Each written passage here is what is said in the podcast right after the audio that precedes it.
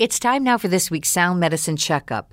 Ask any dog owner, and you'll hear the same certainty that their four legged friend can understand them.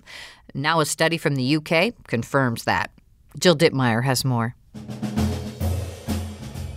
Researchers had dogs listen to human speech through a set of speakers, one on the right side of the animal, one on the left. Then they gave a simple command.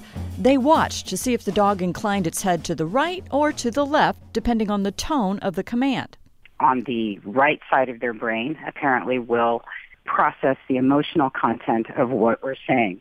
Whereas on the left side of their brain, they will process information from the speech that we are uttering. That's Sound Medicine's veterinary expert, Dr. Liz Murphy. I ask her about the findings, which conclude that dogs' brains are organized for speech and understanding in ways that are similar to humans. I think it's important to understand as a dog owner and a veterinarian that they may not understand our the specific words that we're saying to them, but when we utter a phrase to them that contains several words and we add to that emotion, that they can parse out aspects of that speech. And Dr. Murphy says humans can learn from the study.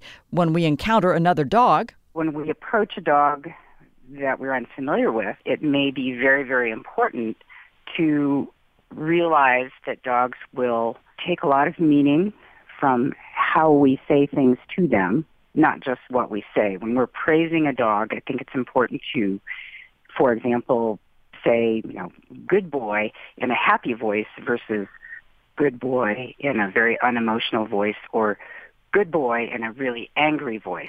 And when we deal with other people particularly in these days when we are often texting people or emailing people where someone might see the words but not have an emotional context with which to understand those words. Now, the bigger question is will they ever do a test like this on cats? I'm not exactly sure how you would get a cat to do, well, anything. Reporting for Sound Medicine, I'm Jill Dittmeyer.